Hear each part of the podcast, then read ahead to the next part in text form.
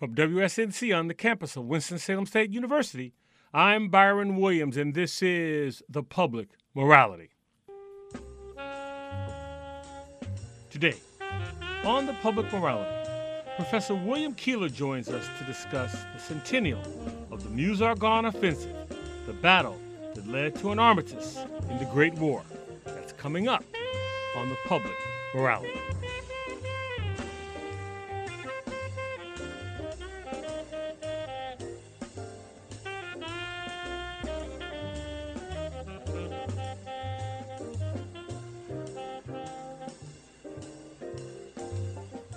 Welcome to the public morality. World War I, or the Great War, was a four year conflict that was originally billed as the war to end all wars. Though subsequent history offers that claim oversold the scope of the conflict.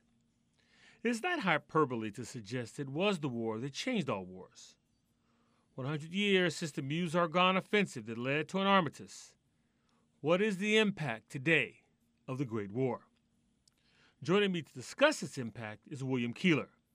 Professor Keylor is Professor Emeritus of International Relations and History at the Frederick S. Pardee School of Global Studies at Boston University. Professor William Keylor, welcome to the Public Morality. Thank you for having me. Yeah. Let's begin, if, if you could, sir, by offering a, a, a distillation of the elements that led up to the Great War. Well, uh, the war started, of course, in the summer of 1914. The United States was completely neutral in that. But uh, the United States is going to intervene in the war in April of 1917, largely, I think, for one reason, and that is that the Germans were attacking American shipping, uh, transatlantic shipping with their submarines.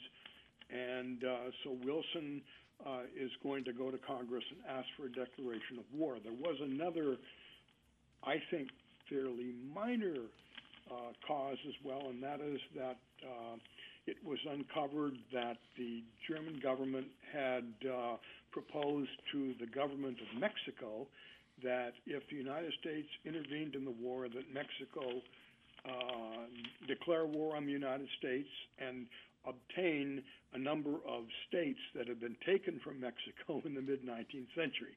That's the uh, that that, as I say, is a minor part of it, but it's it had an influence. Now, part of this conversation, I, I want to frame it based on uh, you just referenced uh, Wilson declaring war in April 1917.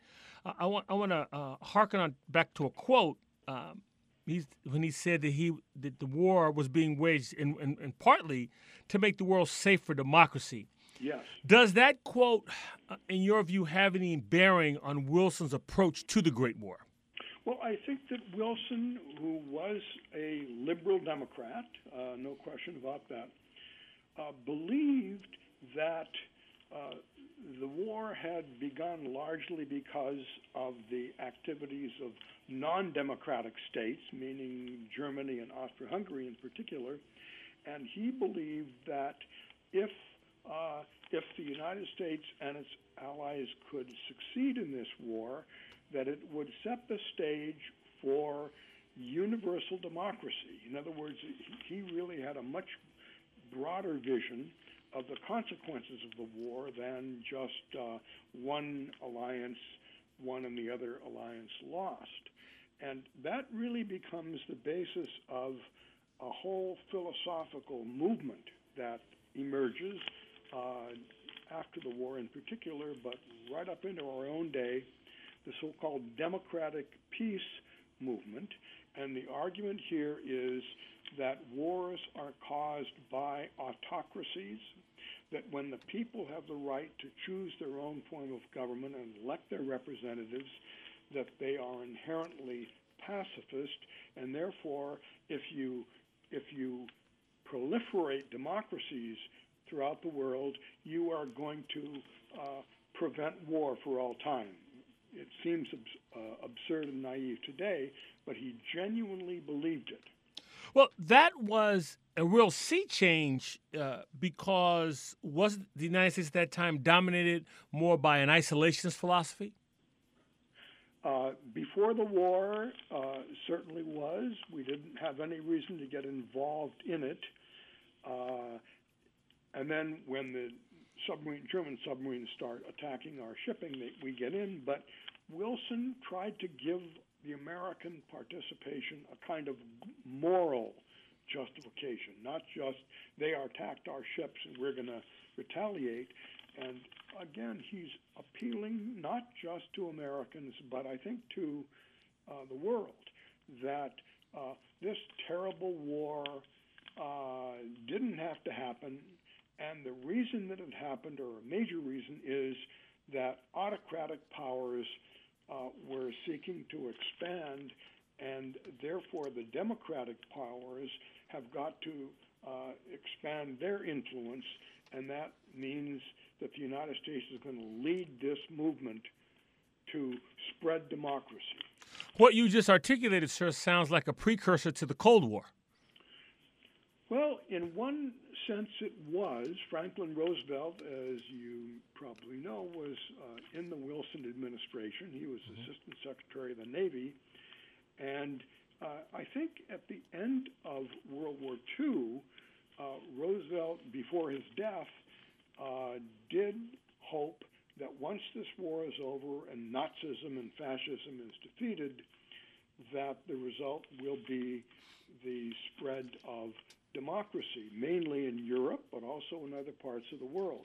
So it is a, a, a very uh, influential idea, and as I say, there are still people today, particularly political scientists, who argue the so called democratic peace argument, and that is that you get rid of autocracy, you will uh, introduce a world of peace.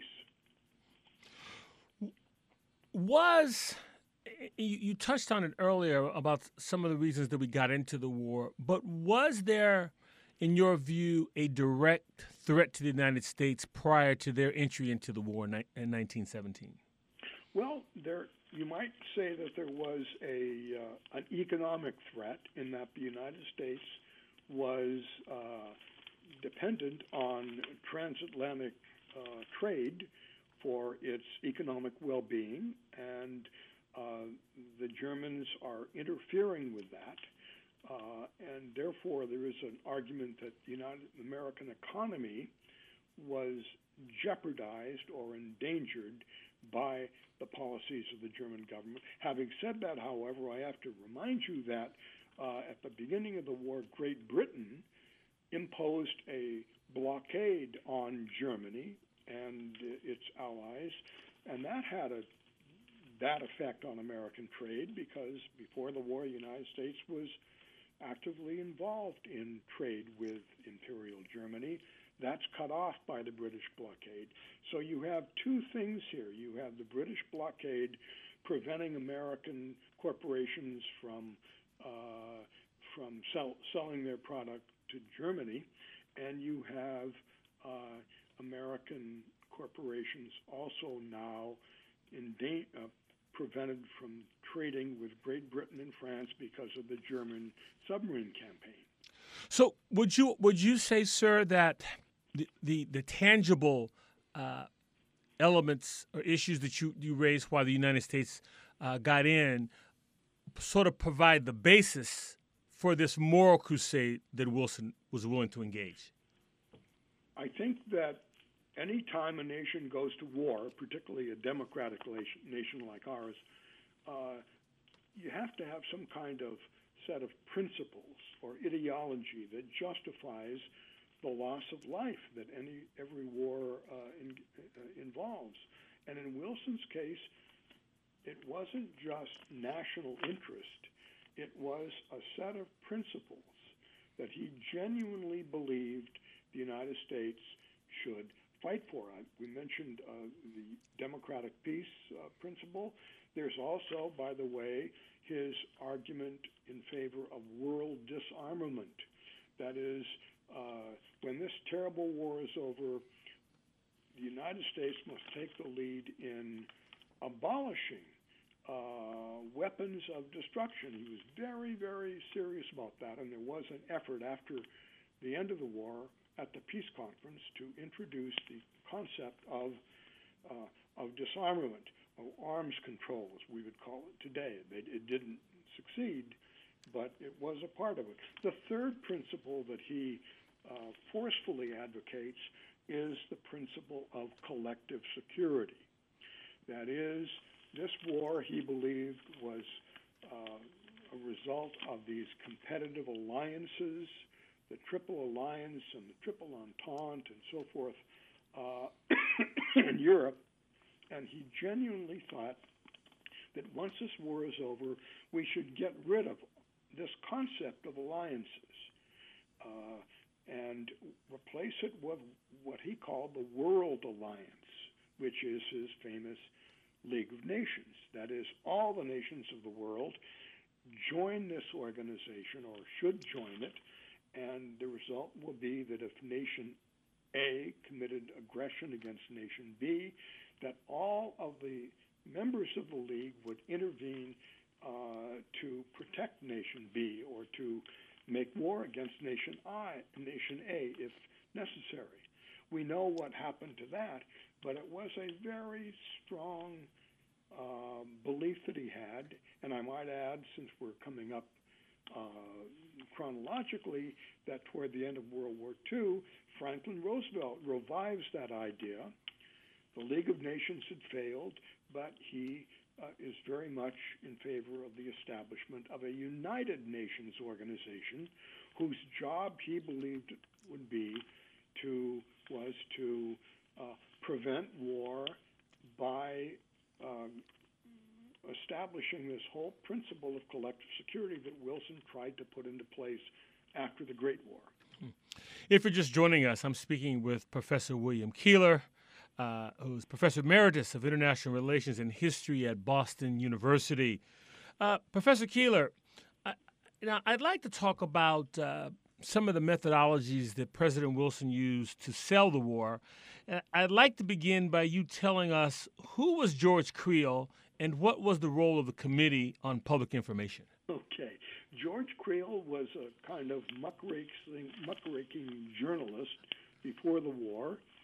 And when uh, the United States intervened, Wilson taps him to serve basically as his public relations guy the term propaganda, which, by the way, was perfectly legitimate in Europe, is a bad word in the United States, so we don't call it propaganda, we call it information, and that continues on for the 20th century as well. And Creel basically uh, organized uh, a very effective group of uh, publicists to promote the American cause, to promote the American war effort, not only in the United States, but also in, in Europe as well. So uh, it became a kind of uh, public relations venture for the purpose of generating public support for the American war effort. Now, following that, uh, what were the Espionage and Sedition Acts? Well, the Espionage Act was uh, signed, or uh, I should say passed by Congress and signed by Wilson uh, just after the American intervention in the war. And uh, it was used, basically, to put it bluntly, to suppress dissent in the United States. For example, Eugene Debs, who was the longtime presidential candidate of the American Socialist Party, was jailed under the Espionage Act because he criticized the war and was uh, was penalized for that. The Espionage Act later on was used uh, to go against. Uh, I'm trying to think of examples of this. Emma Goldman, the anarchist mm-hmm. Uh, in the United States, who was deported to Russia. It was used much more recently against Daniel Ellsberg, who uh, the Pentagon Papers. Pentagon Papers, exactly. Uh, it was used against Chelsea Manning and Edward Snowden. Those two. Oh, most recently, yes. Yeah. So it's all it, it's still in effect, and it has been used by governments to um, to deal with people that it regards as threats to the national security. Hmm. And uh, uh, Wilson was very much in favor of that.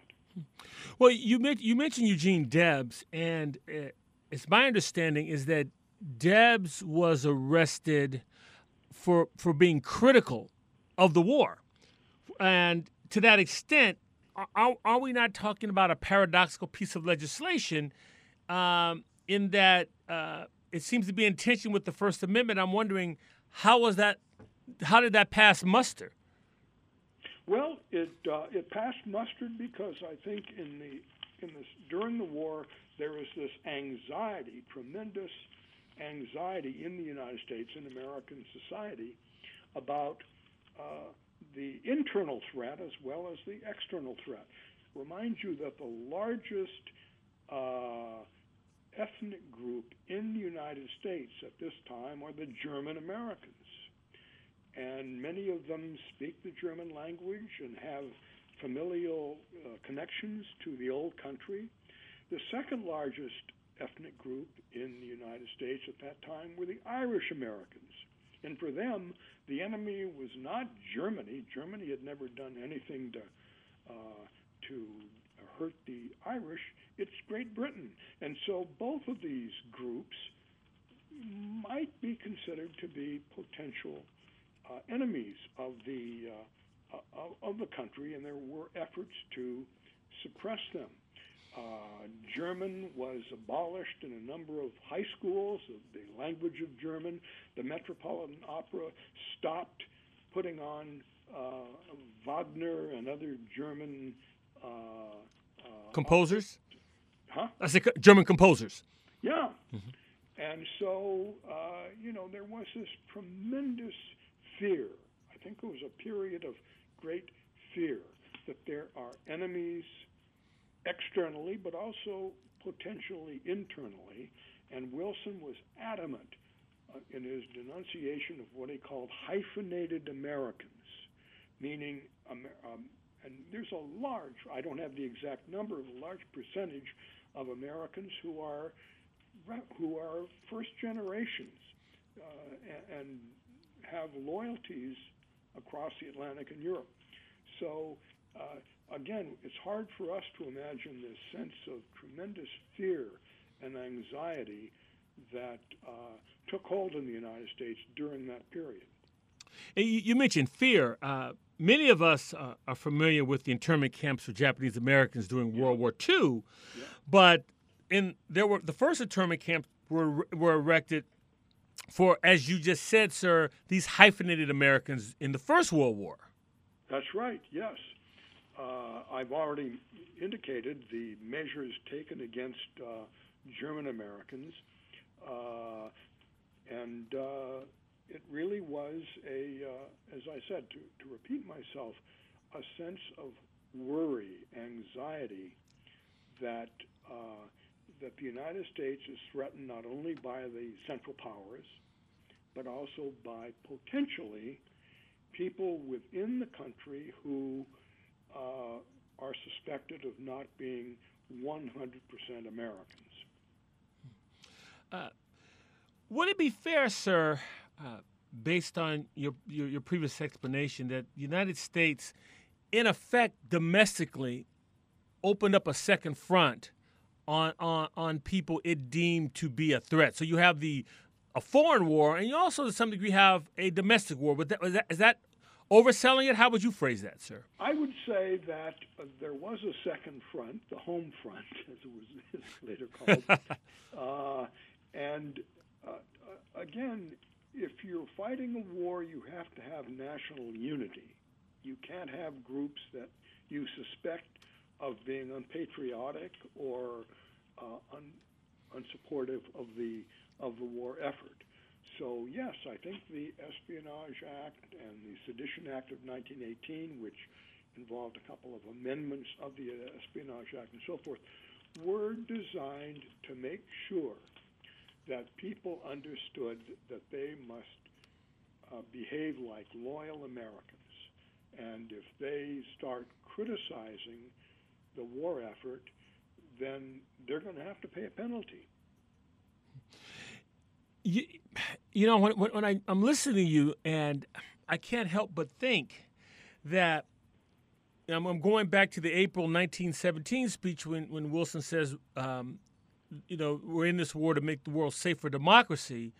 But in that quest, in a way, America curtails its own democracy. I mean, that that seems like a paradox? I just want to know, if am I understanding that correctly, or would you frame it another way? No, I think that's exactly to the point. That's an irony of Woodrow Wilson. On the one hand, he has this very highfalutin uh, rhetoric about democracy, no question about it. He's identified with that by all historians. But on the other hand, internally, uh, he's going to try to suppress democracy. He would never admit that, but he's going to do it. I might let me add one other thing about Woodrow Wilson, which I think many people don't realize, and that is that yes, he believed in democracy, but he was a segregationist in terms of racial relations. He was born in Virginia and uh, sc- uh, schooled in the South. And uh, when he came to the White House in 1913, uh, he actually presides over the resegregation of the American civil service, the, the, the, Washington bureaucracy, as we would call it today. Before that time, since of, since Reconstruction, when the Republicans uh, were in power, uh, if you were a black person working in the Commerce Department or the Post Office Department, then you worked alongside your white colleague. Not anymore after after Wilson. Uh, what happens is that they uh, segregate uh, the federal government. And I might add another indication of his racial views uh, was his decision to uh, to uh, screen in the White House for his cabinet the the film "Birth of a Nation," which was a celebration of the Ku Klux Klan, written by a former a friend of Woodrow Wilson's. Uh, D.B. Griffith. D.W. Griffith. D.W. Griffith.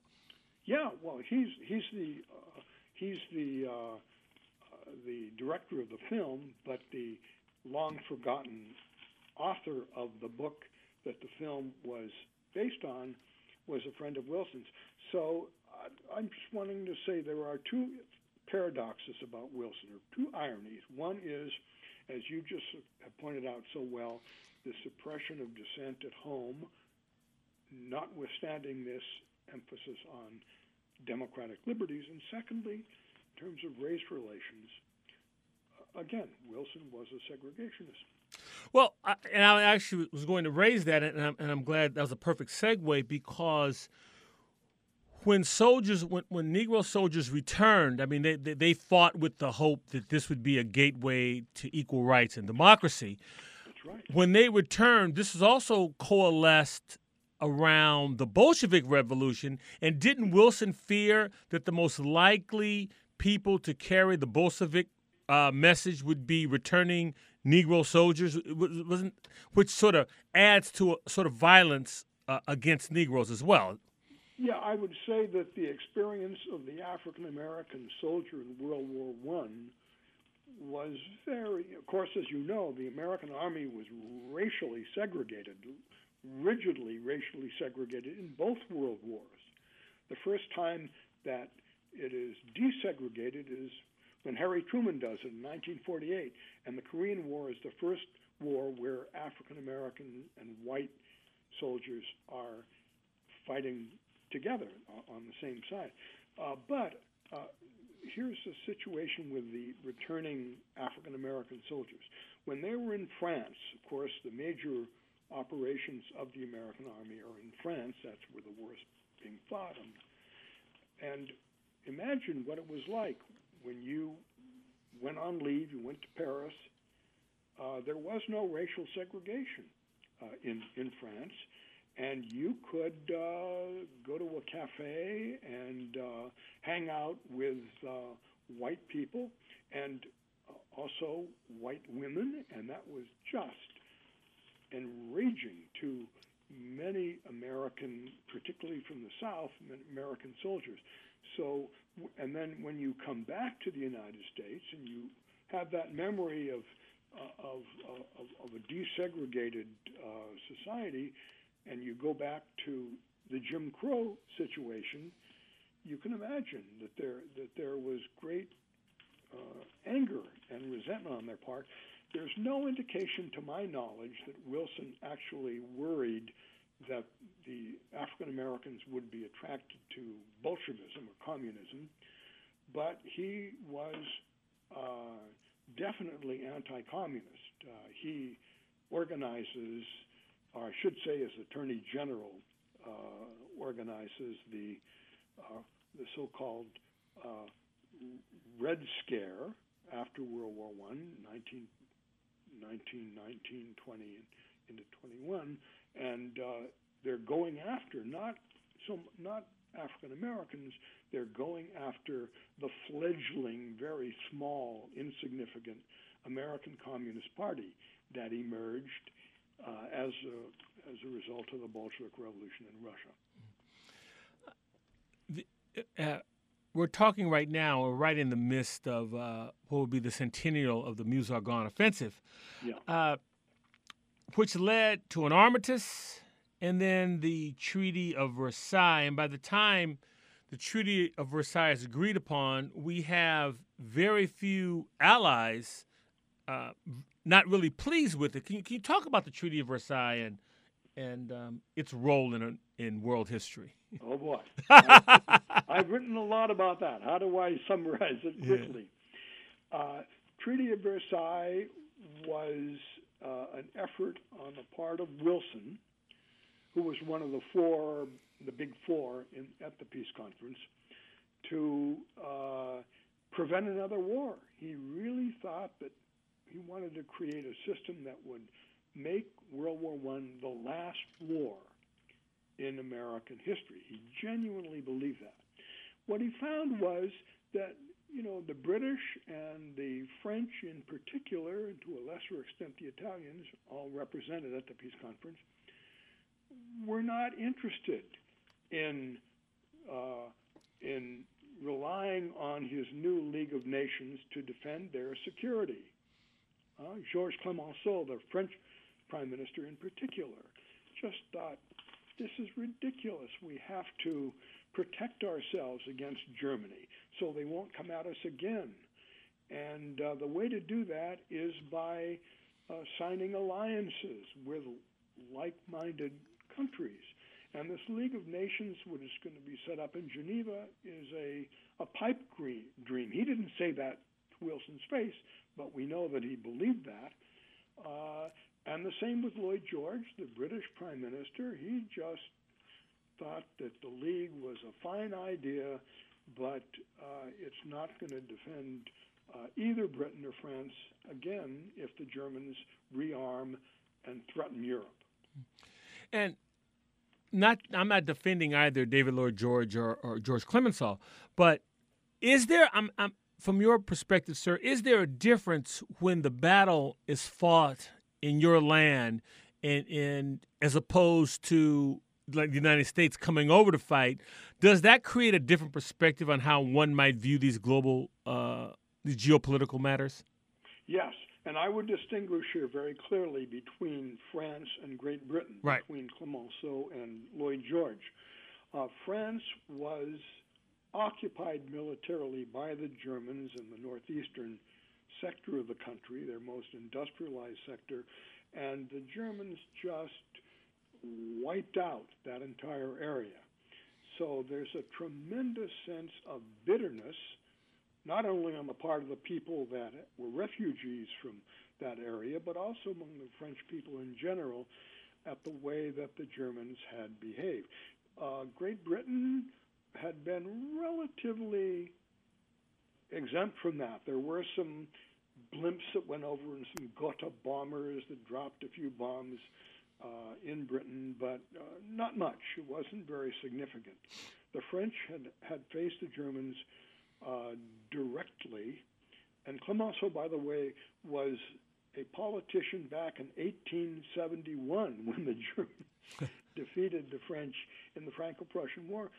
And so I do think that if you are a citizen of France in that period, you want to be absolutely ironclad certain that uh, measures are taken to protect your country against a second German invasion. The British, much less, uh, much less convinced of that, and, and during the 20s and 30s, you're going to see that Britain and France have a divergence of opinion about how to deal with Germany. The British much more willing to um, use a term that comes into operation in the 30s, appease Germany, and the French were. Now, uh, I, I, I, take a risk here, sir, because I, I know um, that the Treaty of Versailles is, is one of your areas of expertise. So uh, these these are my words. So you you can you can harangue me. These are my words. But okay. I've I've always considered uh, the World Wars one and two to be one war with a really bad halftime show being the Treaty of Versailles. And I, I just want to know how you saw that in general. yeah. Uh, I think that uh, one of the myths of the Peace Conference of 1919 and the Treaty of Versailles is that it so dramatically and drastically mistreated Germany that it led directly to Hitler. Uh, that's a very popular argument that I've read, and I am completely opposed to that argument. The Treaty of Versailles uh, never really was put into effect. It, it, it, wasn't a failure, it never really was put into effect. Uh, reparations, for example, the big issue about the Germans having to pay to repair the damage that their troops made uh, in uh, northeastern France and northern Italy and other places.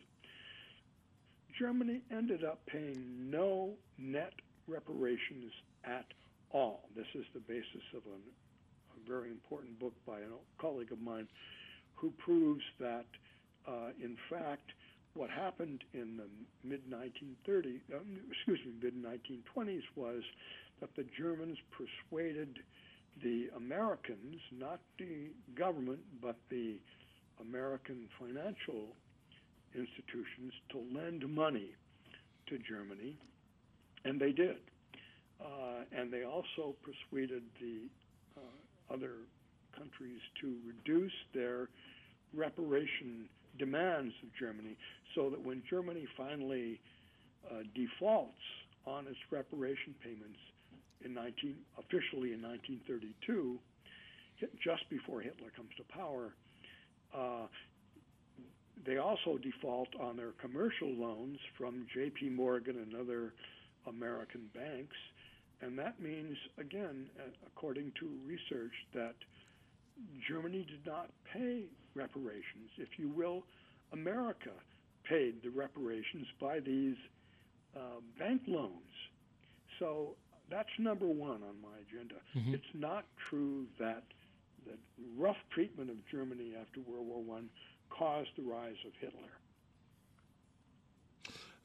Uh, talk, talk, about uh, Wilson's political strategy to sell the treaty to the to, to the Senate for ratification. Yeah. Well, uh, it's complicated by the fact that Wilson was getting more and more ill uh, at the end of the peace conference. Uh, and uh, he desperately tries to persuade the Senate to ratify, to advise and consent to the not only the Treaty of Versailles but uh, the League of Nations Covenant by making a cross-country trip by railroad uh, to get the people to pressure their senators to vote for these treaties. And uh, in the midst of that trip, he has a, I guess, what would be referred to as a stroke, uh, and he's got to come back to Washington. And he is literally bedridden during the debate in the Senate about the Treaty of Versailles. Some people have argued that uh, the first woman president of the United States was Edith Bolling Wilson because she controlled what he what what he read. She controlled who got to see him and so forth. Anyway, long story short is that he was in no shape to use his influence to uh, promote the cause of these peace treaties. Uh, and so the treaties, both of them, go down the drain in, on Capitol Hill, as you know.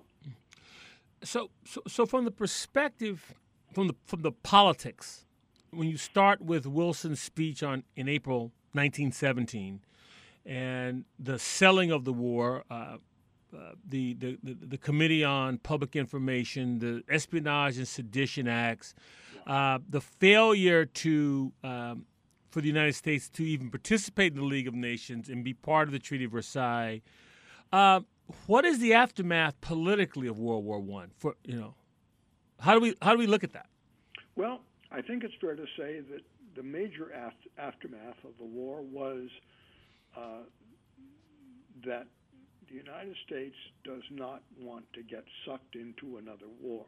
There was a tremendous sort of revisionist uh, opinion that developed in the 1920s that we had been hornswoggled into getting into this war by uh, J.P. Morgan and the uh, Wall Street bankers uh, who had loaned to the British and the French and wanted to protect their loans, that we were uh, sucked into it uh, by Democrats who wanted to increase their power and so forth. Uh, and uh, so this is the period of American isolationism, starting with when Warren, Warren Harding is elected president in 1920 and 1921, and uh, he just does not want to get involved in Europe, in what's happening in Europe. And the same is true of his successors, Calvin Coolidge as vice president, uh, and Herbert Hoover. Uh, they are, I guess you might even say, before the term was invented, America First people, uh, in that they did not want the United States to get entangled in European affairs that would uh, would lead to their being uh, again sucked into another world war. Well, how how, do, how does those politics play out when a number as you you mentioned earlier that a, that Wilson was viewed largely um, as a progressive, but parad- paradoxically, a number of the people that were uh, incarcerated under the Espionage and Sedition Acts were also progressive. So they so how does that play out? Because they don't really have any stomach to to support this type of interventionism as well. Is that would that be fair? Uh, I would say that the people that were incarcerated, it's a very, very, very small percentage of the population, uh, they're not going to have any effect, okay. whatever it might have been, on the uh, on the political uh, system. But I think that there is also a belief in the United States in the 20s that the U.S. ought to concentrate on economic development, on economic expansion. This is the great, if you will, the sort of heyday of uh, American style capitalism in the, in the 20s. The stock market is just going through the roof.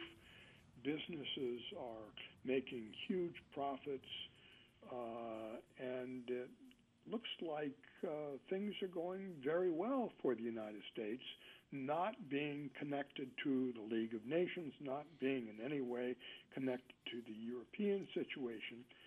Uh, so, you know, it really does seem temporarily, I would argue, that uh, that things are going ex- extremely well, and the United States is doing just fine.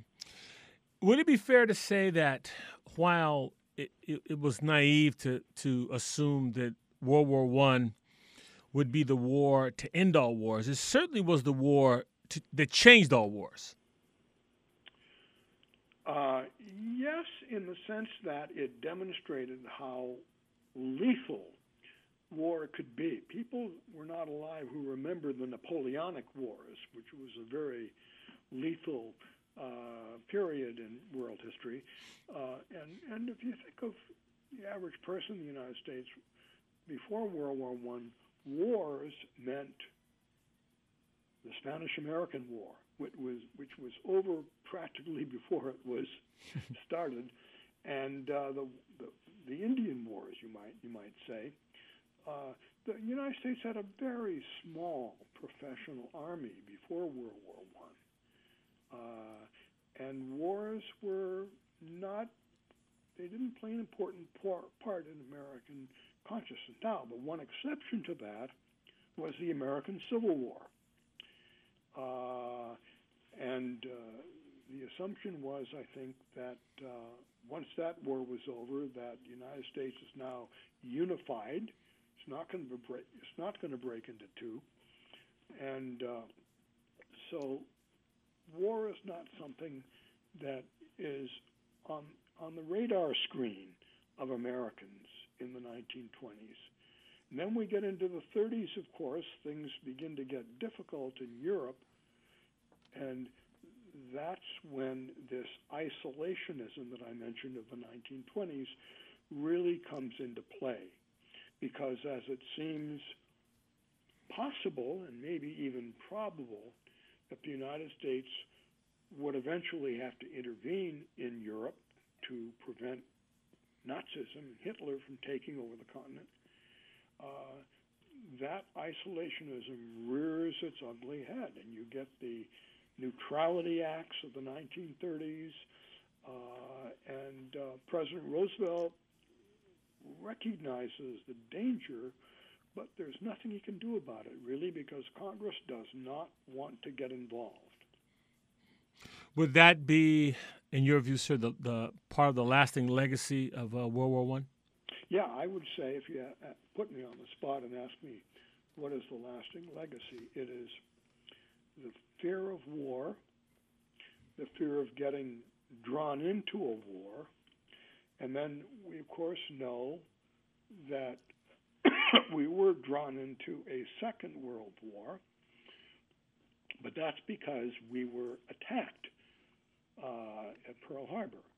Uh, it's interesting, by the way, when you speak of Pearl Harbor, uh, when Roosevelt went to Congress and got a declaration of war, the question was, what about Germany? Germany hadn't attacked the United States. There was no direct conflict between the United States and Germany.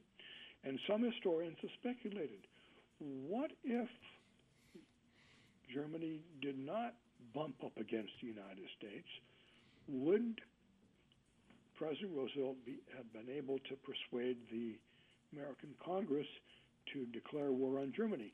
He didn't have to worry about that because Hitler himself, several days after Pearl Harbor, declared war on the United States as an ally of Japan. It, it, so the point I'm trying to make is that in terms of sheer national interest and national security, Germany was not a direct threat to the United States. It was a threat to Europe and to Britain and to other countries, but not to the United States. And uh, the United States, ultimately, as you well know, becomes the leader of the coalition that defeats Nazi Germany. Mm-hmm. ironically, uh, when when Germany declares war on the United States, that was one of the few, if only, treaty that uh, agreement that Hitler actually uh, adhered to with with a, with a foreign power. That's right, and I think his reasoning, who knows what was in his mind, but his reasoning is, ah, now the Americans are going to be distracted in the Pacific they've got a war going on there, so they will not be able to uh, do much to help Britain uh, in, in, in Europe. Uh, turned out to be wrong, but in the short run, at least, there was this uh, this war in the Pacific that did distract from the war in, in, in Europe, and yet in, in the long run, of course, the United States does get involved in the, in the war in Europe. Professor William Keylor, thank you for joining me today on The Public Morality. That was William Keylor. Stay tuned for my closing remarks.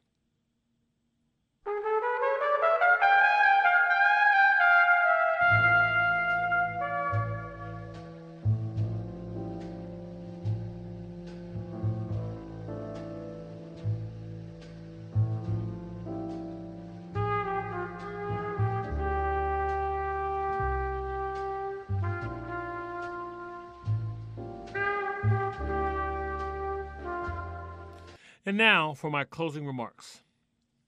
Though I have no official vote, I wish to nominate Anna Maria Archila and Maria Gallagher as Time Magazine's Persons of the Year.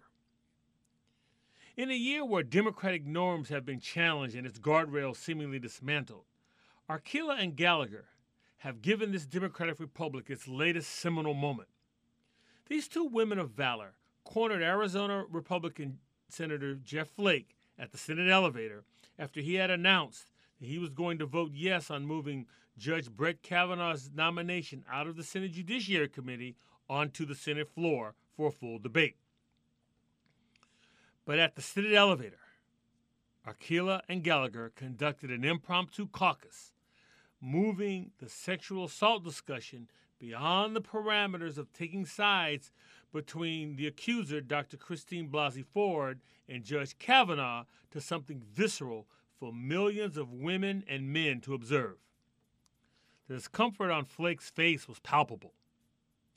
He looked like a man who desperately wanted to close the elevator, but his conscience wouldn't permit it.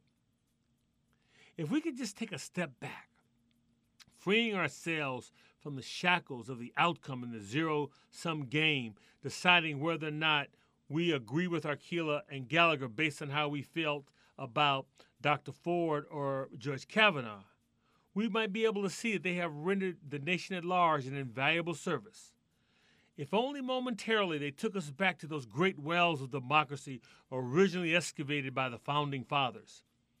When Gallagher said to Flake, as she fought back tears, Don't look away from me. Look at me and tell me it doesn't matter what happened to me. She was, in effect, saying that government of the people, by the people, and for the people shall not perish from the earth.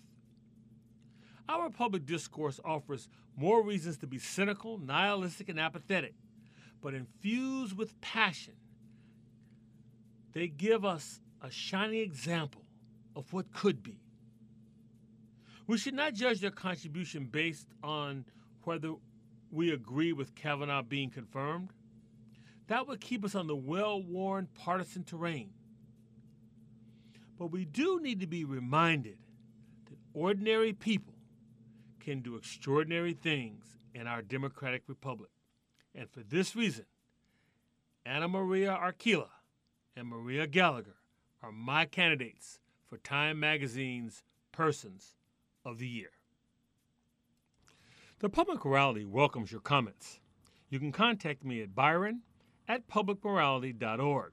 That's Byron, B Y R O N, at publicmorality.org.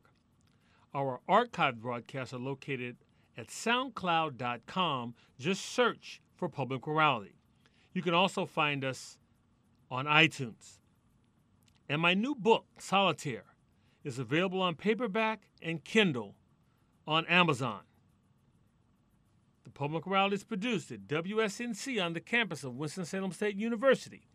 For all of us at the Public Morality, I'm Byron Williams.